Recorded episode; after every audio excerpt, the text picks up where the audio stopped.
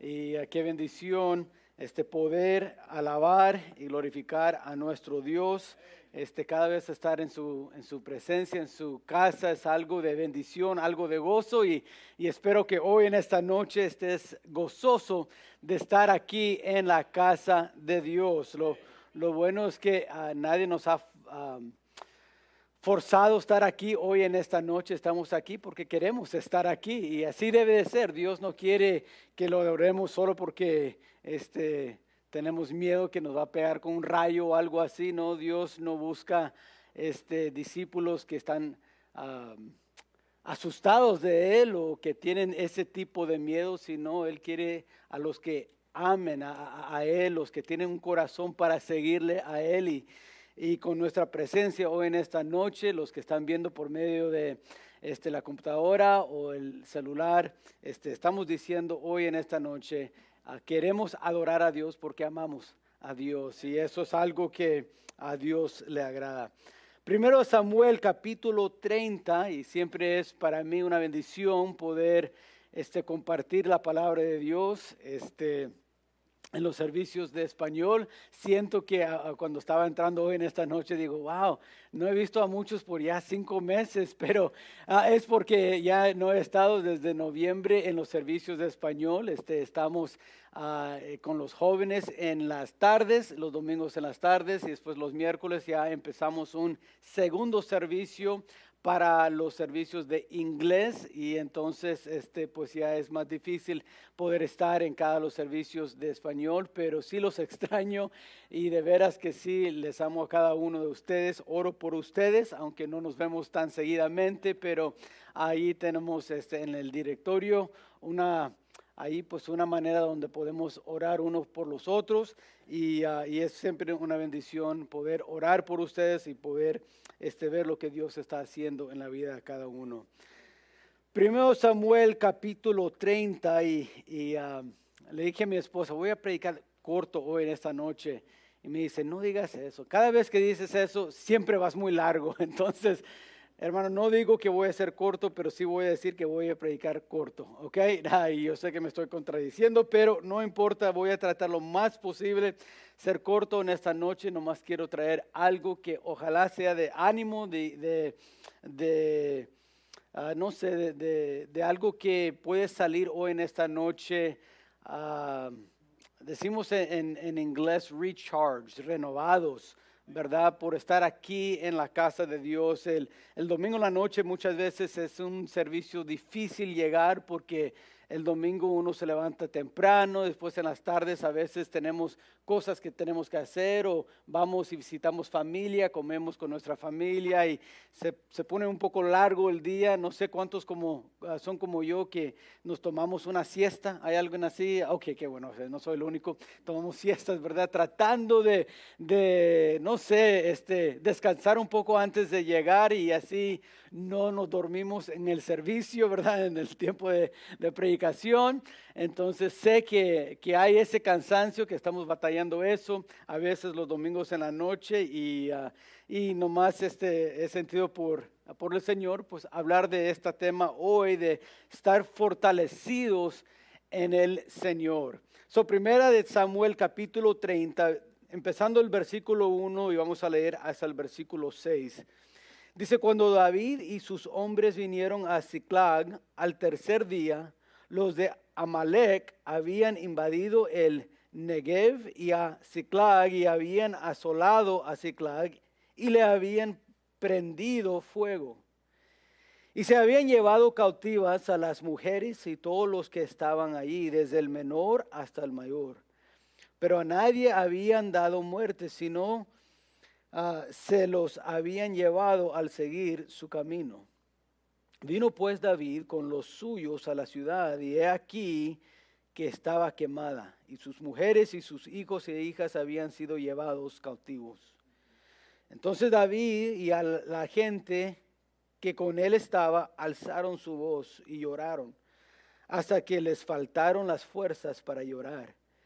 Las dos mujeres de David, Ainoam, Jezreelita y Abigail, la que fue mujer de Nabal, de, el de Carmel, también eran cautivas. Y David se angustió mucho porque el pueblo hablaba de apedrearlo, pues todo el pueblo estaba en amargura de alma, cada uno por sus hijos y por sus hijas. Mas David se fortaleció en Jehová, su Dios. Oremos, Padre, te damos gracias por permitirnos estar aquí en tu casa. Padre, te damos gracias porque en tu palabra podemos ser renovados por medio de tu espíritu, por medio de la verdad de tu palabra. Podemos no solamente conocer la verdad, pero podemos ser transformados por medio de tu verdad. En esta noche, Padre, te pido que primeramente tú me llenes con tu espíritu, que pueda predicar este mensaje con claridad, que, pueda, que puedo comunicar bien en este idioma eh, el mensaje que has puesto en mi corazón, que puede ser de, de ánimo, de reto para nosotros hoy en esta noche. Te pido que tu Espíritu Santo llene el corazón de cada persona que está escuchando hoy en esta noche, sea aquí, en tu caso, sea por medio de la computadora o por medio de su teléfono. Que Padre, que tu verdad sea algo que penetra nuestro corazón, que nos puede traer el gozo que necesitamos, las fuerzas que necesitamos hoy en esta noche y que podemos entender lo que es ser fortalecidos por ti. Ayúdanos en esta noche, te pido, en el nombre de Cristo Jesús. Amén. Pues David ha estado huyendo del rey Saúl ya por casi 10 años a este punto de su vida. Ha hecho todo lo posible para que su familia esté protegido de ningún daño, que nadie, nadie, que el rey Saúl, nadie de su ejército, uh, hubiera llegar a su familia a hacerles daño. Él ha, David ha hecho todo lo posible para protegerlos. El rey Saúl no ha dejado de estar persiguiendo a David por medio de las ciudades, de los pueblos, aún del desierto de Israel. Y por fin, en un último esfuerzo para escaparse del rey Saúl, David hace la decisión de ir a la ciudad de Ciclag. Una ciudad que el rey este, Aquís era el dueño, era el rey filisteo y esta ciudad de Ciclag era una ciudad que era del rey Aquís y pensando que ahí quizás eh, el rey Saúl no iba a meterse porque pues era territorio del, enemigo y pensando que ahí iba a encontrar paz y descanso, David hace la decisión de huir ahí con todos sus hombres, con toda su familia. Estando ahí, pensando que iba a encontrar la paz y el descanso que buscaba tanto, allí en ese lugar no encontró ni paz ni descanso. Fue una decisión que quizás trajo el mayor tristeza en la vida de, David y, llegando ahí a ese pueblo huyéndose del rey Saúl, se dio cuenta que, David se dio cuenta que su lealtad iba a estar dividida. Tuvo que decidir o me quedo aquí en esta ciudad y voy a pelear con los filisteos en contra del país de Israel, mi, mi pueblo, mi gente, o voy a seguir huyendo del rey Saúl. Pero ya habían pasado 10 años. Me imagino que ya estaba cansado, me imagino que ya David estaba pensando, esto nunca va a parar. Tuvo la oportunidad en dos ocasiones diferentes donde él pudo quitar la vida de Saúl, pero no lo hizo. Tuvo temor de Dios, sabía que el, rey Saúl era alguien que Dios había puesto allí como rey de Israel y él no, no vio que era correcto que él quitara la vida de Saúl. Y ahora, cansado de estar huyendo tanto, ya se encuentra pues de al lado y aliado y amigo de los enemigos de Israel. Vio que los prospectos no eran algo atractivo para él. David sabía que estaba en un lugar difícil en su vida y por fin llegó el día donde los filisteos iban a ir a pelear contra Israel y le pidieron a David, el rey Aquís, dijo, David, quiero que tú y tus hombres vayan a la batalla con nosotros. Quiero que tú peleas al lado nuestro en contra de Israel. Pero por la gracia de Dios, los príncipes de los filisteos dijeron, no, no, no, no, no tenemos confianza en David, no tenemos confianza en los hombres de él. Ah, ah, puede ser que en la batalla David se cambie la mente y, en vez de pelear en contra de los de Israel, va a pelear en contra de nosotros y vamos a, perder y mejor no llevar a David y, los hombres con él. Entonces llegando ya el día antes de la batalla, dice el rey Aquisa, a David, no, no queremos y no quieren los hombres que tú peleas con nosotros, regresa mejor a la ciudad de Ciclán. Y David regresa, pero lo que, lo que encuentra es algo muy difícil. La ciudad ya está quemada. Sus hijos, sus esposas, todos, no solamente la vida de David, la, la familia de David, pero la familia de cada uno de sus hombres fueron llevados cautivos por el pueblo de Amalek. Esa es la situación en que se encuentra David. En una situación donde el desánimo llega y llega fuertemente. No sé si has estado ahí en la vida alguna vez, pero el desánimo, wow, cómo te quita la fuerza, te quita el gozo, te quita, no sé, todo pensamiento de esperanza que hay, te lo quita. El desánimo es algo que nos deja casi al, al piso, ¿verdad? Sin querer aún seguir viviendo. Así es como se encuentra David en esta ciudad y en este pasaje. Como un hombre en profunda desánimo, se puede decir tristeza, aflicción.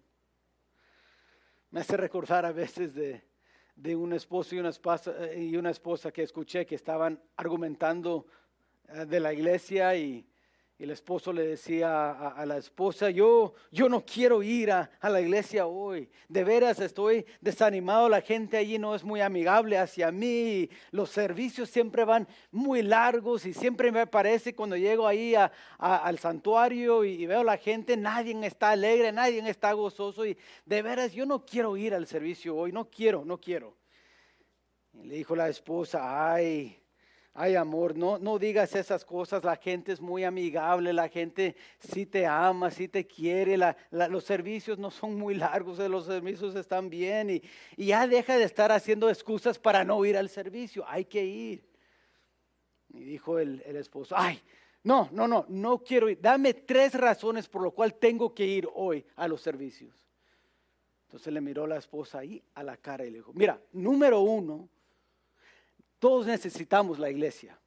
debes de ir porque tú lo necesitas igual que yo lo necesito. Número dos, la palabra de Dios nos manda a ir a la iglesia, debemos de ir, es algo bueno para nosotros como cristianos. Y número tres, tú eres el pastor. Sabes, a veces hay tiempos donde uno se siente así. Se siente que nadie te quiere, Nadie este, está gozoso por ti, nadie te quiere ver y tú no quieres ver a nadie. Y el desánimo a veces trae ese sentimiento a la vida de uno. Y es en esos tiempos cuando más que nada necesitamos ser fortalecidos en el Señor. David en esta situación aprendió algunas lecciones que son yo creo muy importantes para nosotros en esta noche. Y quiero compartir nomás tres lecciones. Sí, hay muchas en, este pasaje que uno puede aprender, muchas lecciones de Dios, pero quiero compartir tres que yo veo, tres lecciones que, eh, que David aprendió por medio de, de, lo que pasó en su vida en este tiempo. Un número uno, hay esta lección, que la vida es difícil aún para los hijos de Dios. La vida es difícil, hermanos. Yo sé que a veces no, nos mete en nuestra mente ese, ese pensamiento, bueno, si, si, si, estoy llegando a la iglesia, si estoy siendo fiel a Dios, nada mal me debe pasar, porque pues estoy haciendo la voluntad de Dios. Dios no va a permitir que algo pase a mi familia. Dios no va a permitir que algo me pase a mí porque estoy siguiendo la voluntad de Dios en mi vida. Pero la realidad, hermanos, es que la vida es difícil porque vivimos en un mundo pecaminoso. Cuando vives en, una, en, una, en un mundo donde hay muchos pecadores, y todos lo somos, la vida se va a convertir en algo difícil. Van a llegar crisis en la vida, van a llegar tiempos donde uno se siente desanimado.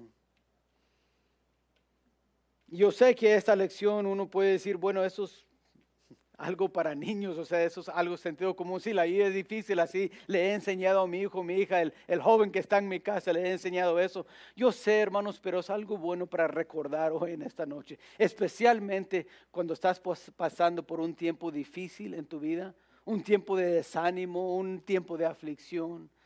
Es bueno recordar, ¿sabes? La vida es difícil.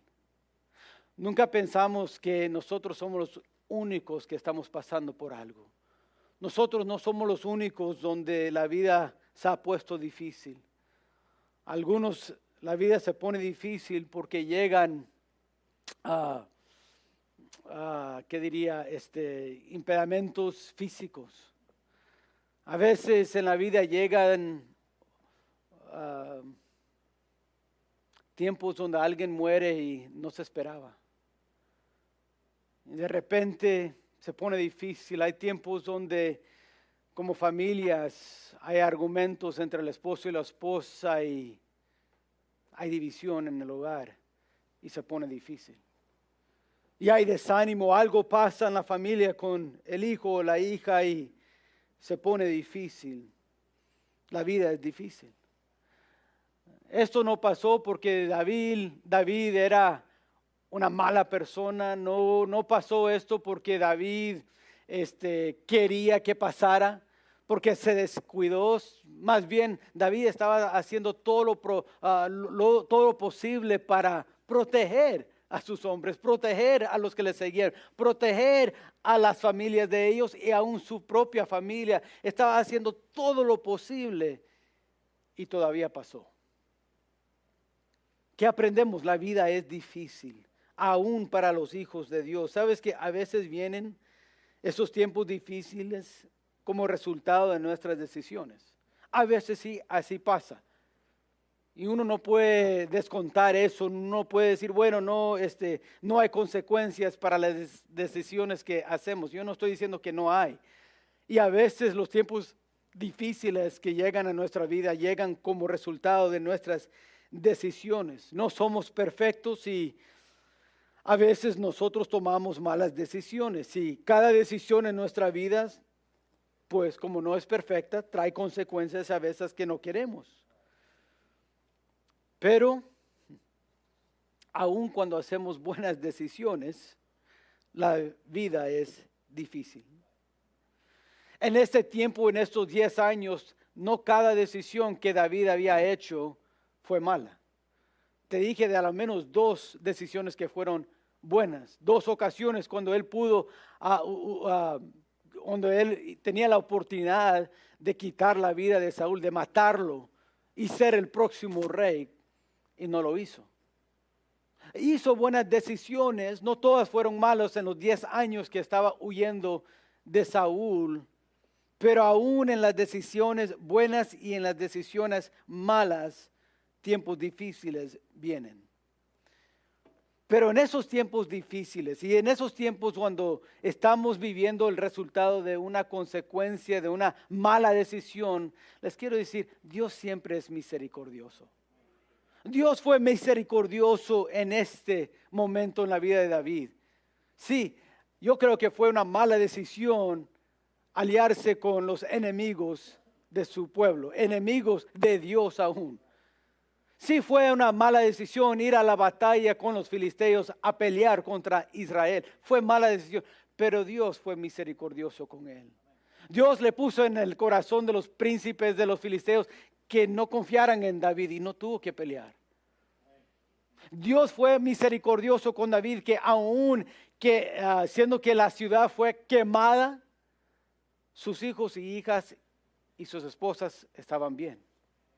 No les había llegado ningún daño. Sabes, aún en los, eh, los tiempos difíciles en nuestra vida, Dios es misericordioso, aún cuando hacemos malas decisiones. Qué hermoso es conocer a Dios. Qué hermoso es tener a Dios como tu Dios. No solamente los tiempos difíciles a veces vienen como resultado de nuestras malas decisiones, pero sabes, no hay respuestas fáciles en los tiempos difíciles de la vida. Cuando las cosas pasan en nuestras vidas que son difíciles, eh, no desaparecen para el próximo día, normalmente. A veces cuando llega el desánimo no nada más llega por una hora y se va. No solo por un día y se va, a veces puede ser meses. A veces puede ser años. Y uno a veces quiere preguntar a Dios, pero ¿por qué? ¿Por qué me ha pasado esto? ¿Por qué está pasando lo que está pasando en mi vida? Dios, ¿qué estás permitiendo? ¿Por qué? Y la verdad es, no siempre la respuesta a esa pregunta es muy fácil. Me hace recordar de, la vida de Job. Perdió todos sus hijos, perdió todos sus bienes.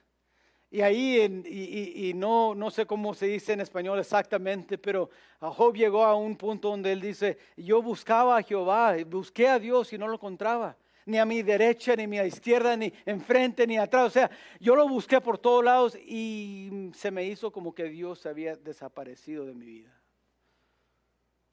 En los tiempos difíciles a veces así se siente. Uno puede ir todo el libro de Job y uno va a encontrar que no hay respuestas fáciles para esas cosas en la vida. No hay.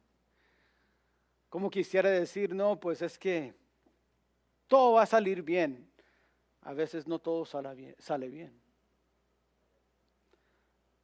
Eh, en estas dos semanas terminé un libro eh, que se titulaba Outsiders y era como biografías pequeñas de diferentes hombres de Dios, algunos misioneros, algunos pastores, ah, algunos que vivieron en el 1300, otros en el 2500 y, y así.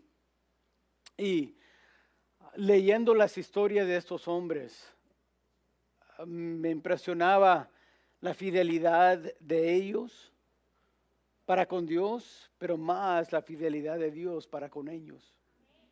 Hablaban mucho de cómo muchos de ellos fueron al campo misionero porque sintieron el llamamiento de Dios a ir y compartir el Evangelio con personas que quizás nunca iban a escuchar el Evangelio si ellos no contestaban el llamado de Dios y fueron.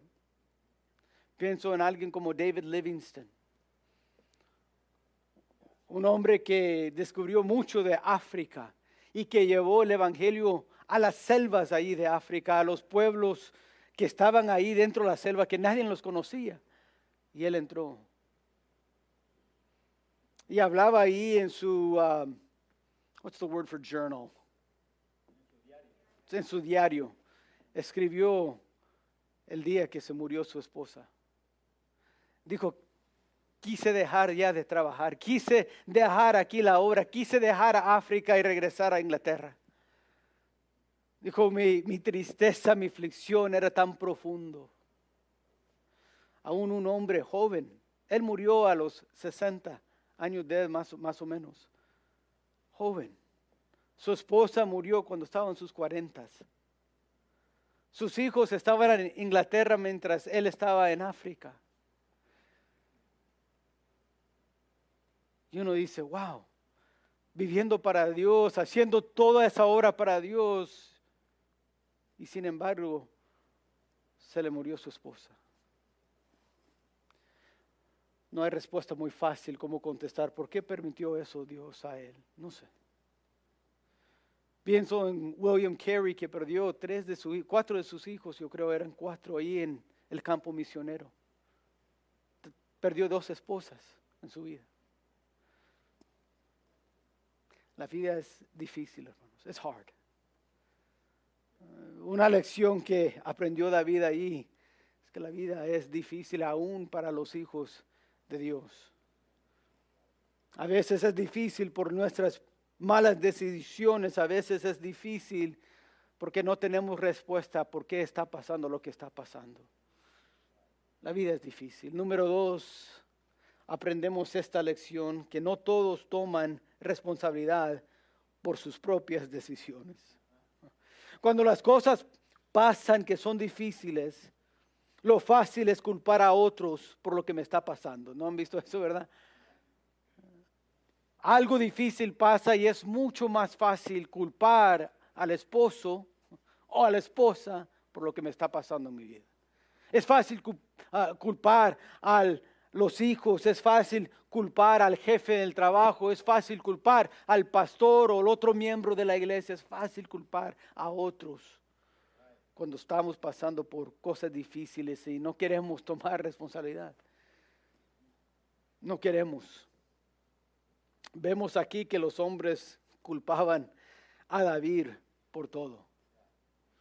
Si leas algunos capítulos antes, vas a ver que estos hombres fueron hombres que tenían deudas, que estaban ah, huyendo de la ley. Muchos de ellos eran personas que habían perdido todo ah, eh, sus posesiones en la vida, estaban ah, en fracasos muchos de ellos y llegaban y llegaron a David y David empezó a ayudarles a ellos. Él les enseñó lo que decía la palabra de Dios, les enseñaba quién era Dios, les enseñó cómo ser responsables, les enseñó a, empezar a tener éxito y cómo ser padres de familia y, les ayudó a cada uno de, esos, de sus familias. A un punto tenía 500 que habían llegado con él, hombres, y, y ahora vemos que tienen familias, tienen hijos y hijas y, y esposas. y David era una persona que les había ayudado en la vida bastante. Para muchos de ellos me imagino que David era un héroe. Que decían, ay David, sin ti yo no sé dónde estaría. David, cuando, cuando, cuando me pasó los lo tiempos difíciles en mi vida, la tragedia de perder todo, aún mi casa, yo vine hacia ti y tú me ayudaste, David. Wow. Me imagino que le dijeron, le decían a sus hijos, mira, David, ahí, David, wow, es un hombre tan fiel. Oh, es un hombre que, es valiente. Sabes que un día él, él se enfrentó con un gigante y lo mató. Hijo, es que David, wow, impresionante David. Un héroe para nuestra familia, un hombre que nos ha ayudado. Pero unos años después, ahora, viene la tragedia, viene lo difícil. Ahora es culpa de David. El que era héroe hace unos dos, tres años, ahora es el malvado del, de la ciudad, del pueblo. Ay, ¿por qué nos llevó David a la batalla? Ya ves, mira por seguir a David lo que nos pasa. No decían nada cuando David les estaba ayudando. No decían nada a David cuando fueron a atacar a los pueblos de Amalek. Ningún hombre dijo nada.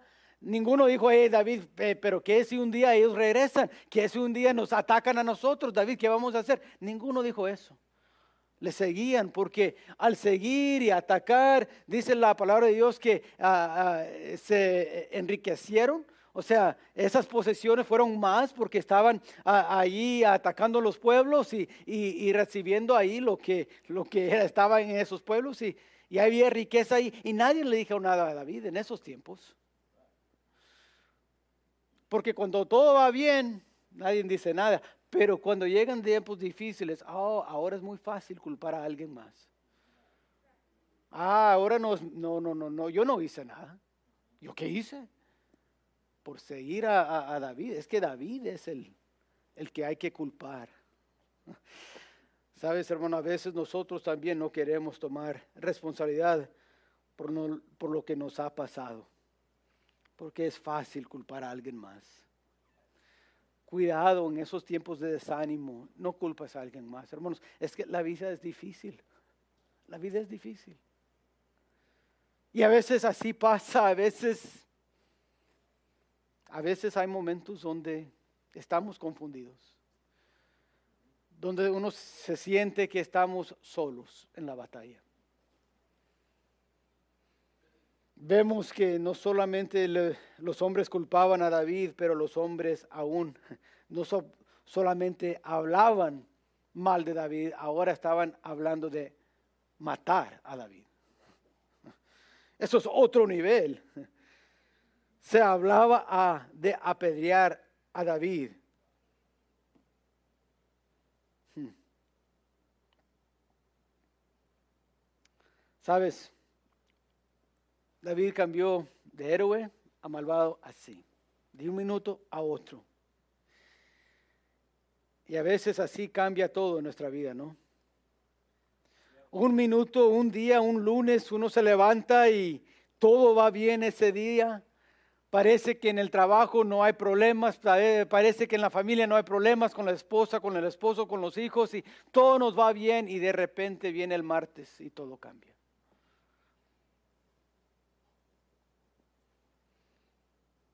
De repente la gente que antes hablaba bien de ti, ahora habla mal de ti.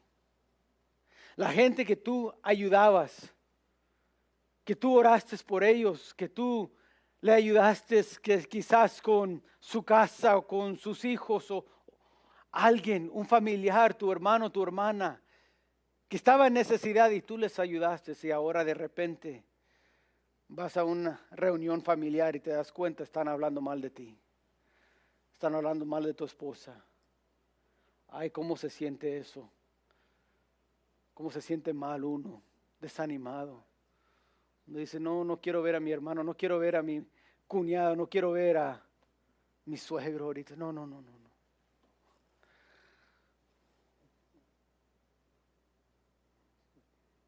Llegan esos tiempos donde uno está doliente. Quiero decir algo, eh, en esos momentos tengan paciencia con la gente. Tenga paciencia con tu cuñado, con tu cuñada, los suegros, o tu hermano hermana, o ese amigo que te ha defraudado. Ténganles paciencia. Estos hombres estaban hablando y diciendo lo que estaban diciendo porque estaban en profunda aflicción. Dice ahí, uh, versículo 5 de amar, ah, estaban, dice en versículo 6, amargura de alma. Hay un dicho en, en, inglés, no sé si se traduce en español, gente doliente causa dolencia a otros, ¿es así se puede decir? Cuando uno está adolorido, no físicamente, digo emocionalmente, ¿verdad? Porque ha sido defraudado o, o alguien está hablando mal de ellos, sí y a veces personas que están en ese tipo de dolor eh, reaccionan. Y a veces llegas al trabajo, quizás que has comido en un lugar, en un restaurante y el mesero está pues uno de esos días difíciles y no está sonriendo cuando está tomando tu orden. ¿Qué quieres? Ok, una soda, está bueno. Y ¿qué le pasa? Yo, yo vine a, comer algo agradable y, el mesero está como de ese mal humor. Téngale paciencia, hermanos. Uno nunca sabe lo que ha pasado en su vida. Quizás alguien le habló y, y lo van a correr en ese día o algo pasó con su familiar o algo, uno nunca sabe. Tenga paciencia con personas. Yo admiro a, a David, que tuvo paciencia con esos hombres. Me imagino que la tentación era decir, ay, ¿y, no te recuerdas hace unos años cuando llegaste conmigo? En esos tiempos difíciles, yo no te rechacé. Yo no te dije, ah, no, pues, a ver, a ver cómo lo haces, ni modo. No, no, no, yo, yo te ayudé cuando estabas endeudado, yo, yo, te ayudé, yo te, yo te eh, proveí lo que necesitabas, algún lugar para acostarte y, y, y, te dejé seguirme a mí y, no ha sido bueno contigo. A mí, yo, si yo fuera David, yo creo que esa sería mi reacción, yo creo. Ay, muy fácil ustedes, culpándome a mí. Si yo recuerdo cuando estaba enfrente de mí llorando, ay, ¿qué voy a hacer con mi esposa y con mis hijos? Yo te ayudé. Y ahora, ah, tenga paciencia con la gente. A, veces, hermano, gente dice algo, personas dicen algo, no, no, no porque están llenos de odio, a veces es porque están llenos de, de dolor.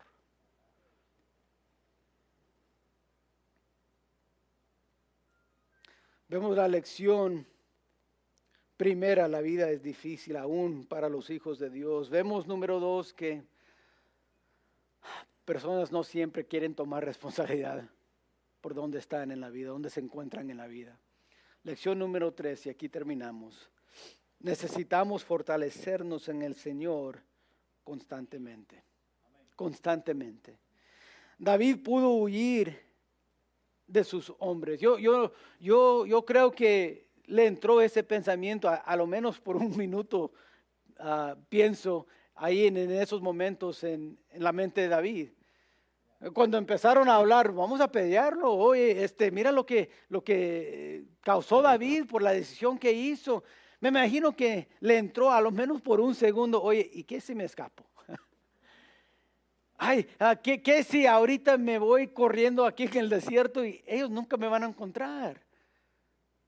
Y, ya, llevo 10 años de, huir de Saúl, yo me puedo huir de ellos también.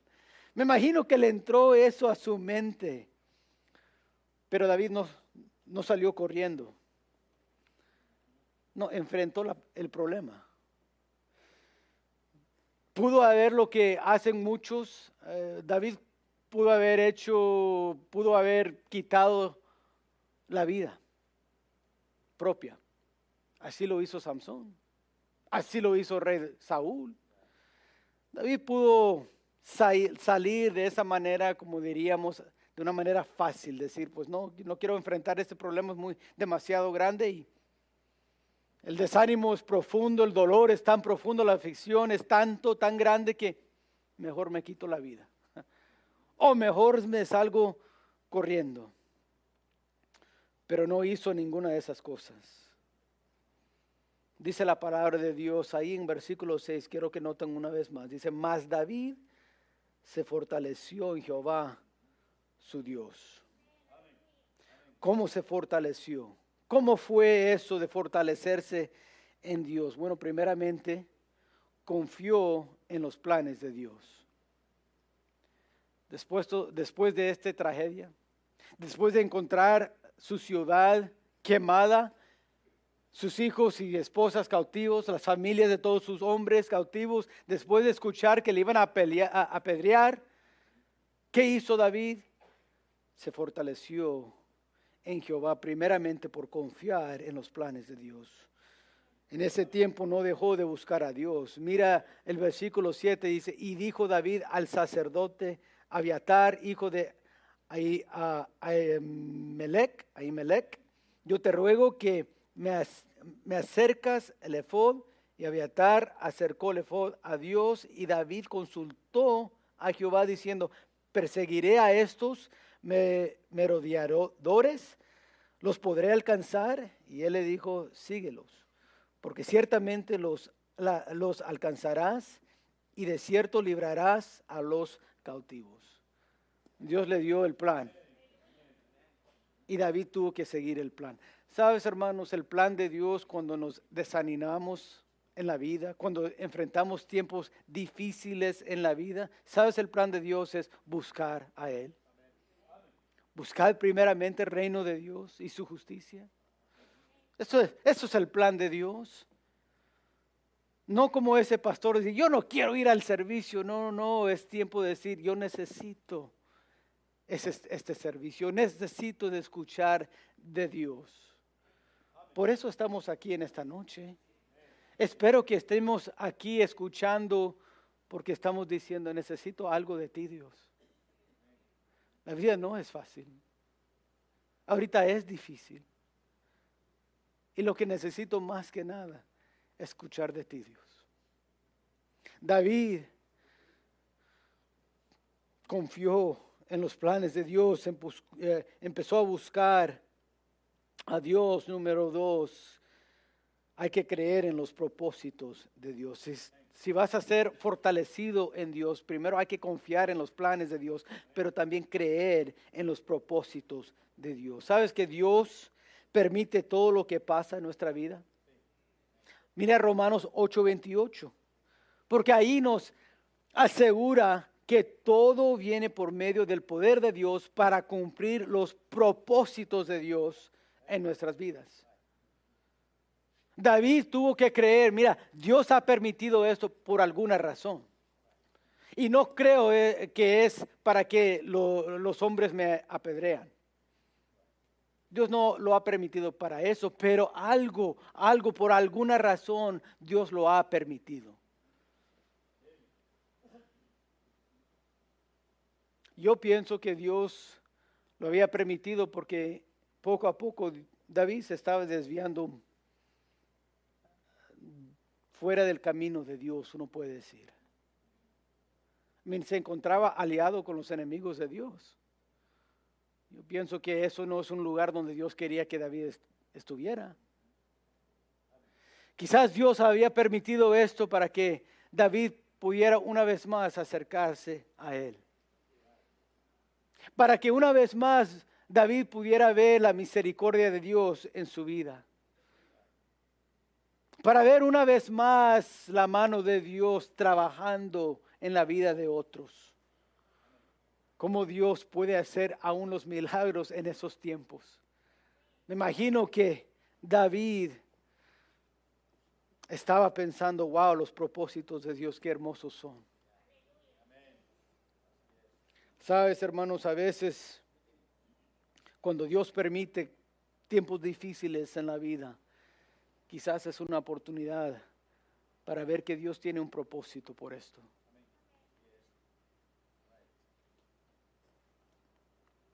Fortalecer, fortalecerse uno en el Señor significa confiar en lo que Dios ha dicho. Versículo 8 dijo Dios a David, vaya, lo vas a alcanzar. Eso es el plan. El propósito, vas a ir y vas a recuperar todo. Pero lo tercero es esto, es descansar en las promesas de Dios. Cuando uno se fortalece en el Señor, puede descansar en las promesas de Dios. David tuvo que, que confiar que Dios lo que había dicho lo iba a hacer ahora. Dios, lo vamos a alcanzar, dijo Dios, lo vas a alcanzar. ¿Sabes cuando salieron? ¿No los encontraron el primer día? Ni el segundo día. Me imagino que muchos de los hombres David dicen, ¿y a dónde vamos? La última vez que seguimos a David, regresamos a una ciudad que estaba quemada. Y nuestros hijos ya no estaban. Y nuestras esposas tampoco. Y ahora le estamos siguiendo y llevan dos días y no encontramos a nadie. No dice la palabra aquí, pero me imagino que muchos empezaron a hablar otra vez. Oye, ¿y qué de eso de apedrear a David? ¿Y por qué no? ¿Dónde nos está llevando?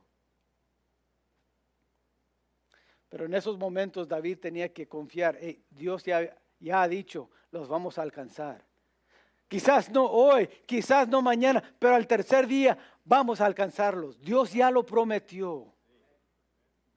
Cuando uno se va a fortalecer en el Señor, uno va a tener que descansar en las promesas de Dios. ¿Cuáles son algunas promesas que Dios te ha dado en este año? ¿Cuáles son algunas promesas de Dios que tú has leído en su palabra cuando has estudiado su palabra en tu diario vivir?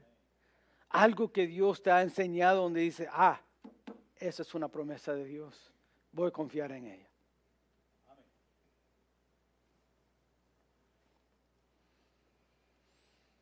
Hoy en esta noche, tres lecciones de la vida de David que podemos aprender de lo que pasó en su vida ahí en Ciclán. Primero, la vida es difícil. Aún para los hijos de Dios, la vida es difícil. Número dos, no todos toman responsabilidad por sus propias decisiones, por dónde se encuentran en la vida. Mira, no, no hagamos ese, ah, no hagamos esa decisión de culpar a otros cuando cosas van mal. A veces Dios lo permite. A veces es algo que Dios quiere que pase. A veces podemos estar en el medio de la voluntad de Dios, en el camino, caminando el camino de Dios y cosas difíciles pasan. Y no es tiempo en esos, en esos, esos días de desánimo en la vida, no es tiempo para decir, ah, ya hay que dejar esa iglesia, hay que dejar este, de, de seguir este camino. No, no, no, no. Número tres, necesitamos fortalecernos en el Señor constantemente. Hermanos, el desánimo va a llegar no solamente una vez en este año. Siento como que el año pasado fue todo un año de desánimo, ¿no? Fue difícil. No solamente para cristianos e iglesias, pero dueños de, de negocios también tuvieron un año difícil. Todos tuvimos un año difícil. No sé si vieron las estadísticas, pero el suicidio subió casi lo doble el año pasado. ¿Por qué? ¿Qué pasó? La vida fue difícil. Y muchos no querían en esos tiempos de desánimo enfrentar el problema. Muchos de ellos no querían tomar responsabilidad. Era más fácil culpar a otros, de decir, no, pues es que es la culpa del gobierno, es culpa del presidente, es culpa del vecino, es culpa del jefe, es culpa de todos menos ellos. Y la verdad es, hermanos, a veces la vida nomás es difícil y no hay respuesta fácil. Pero al final, si vamos a salir de ese desánimo, hay que fortalecernos en el Señor. Confiar en los planes de Dios. Creer en los propósitos de Dios. Hay que creer, Dios lo ha permitido por alguna razón importante. Y hay que descansar en esas promesas. Hoy en esta noche le quiero animar, hermano, hermana, si estás pasando por un tiempo difícil un tiempo de desánimo, hoy en esta noche hay que fortalecerse en el Señor. No salga hoy en esta noche desanimado, puesto los ojos en Cristo. Él te va a fortalecer, Él te va a ayudar. Confía en Él, descansa en Él, cree en Él. Y Dios te va a dar fuerzas nuevas. Oremos. Padre, te damos gracias. Te damos gracias en esta noche porque Dios tú has sido tan bueno con nosotros. Damos gracias, Padre, porque aún en los tiempos difíciles de la vida podemos encontrar en ti una fuerza y una fortaleza que sin ti nunca, nunca podríamos conocer ni tener. Gracias por tu palabra porque ahí encontramos promesas que nos dan aliento nuevo, vida nueva. Gracias Padre porque en tu palabra podemos confiar. Porque todo lo que pasa ha pasado con propósito para nuestro bien y no para nuestro mal. Tú eres un Dios demasiado bueno para con nosotros. Tú quieres lo mejor para nosotros. Ayúdanos a recordar eso. A meditar en nuestra vida sobre esos tiempos y esos momentos donde tú has sido bueno con nosotros, donde has provisto los bienes que tenemos, la vida, la salud que tenemos. Todo ha sido porque tú has sido tan bueno con nosotros, Padre. Tu misericordia es increíble, maravilloso. Te pido en, los tiempos difíciles de desánimo, Padre, ayúdanos hoy, aún en esta noche, fortalecernos en ti. No buscar en el mundo la respuesta que buscamos, sino en tu palabra. Porque solo tú tienes la respuesta que necesitamos. Oh Padre, confiamos en ti, te amamos hoy en esta noche y te pedimos que tú nos fortalezcas. Esto lo pedimos, Padre, en el nombre de Cristo Jesús.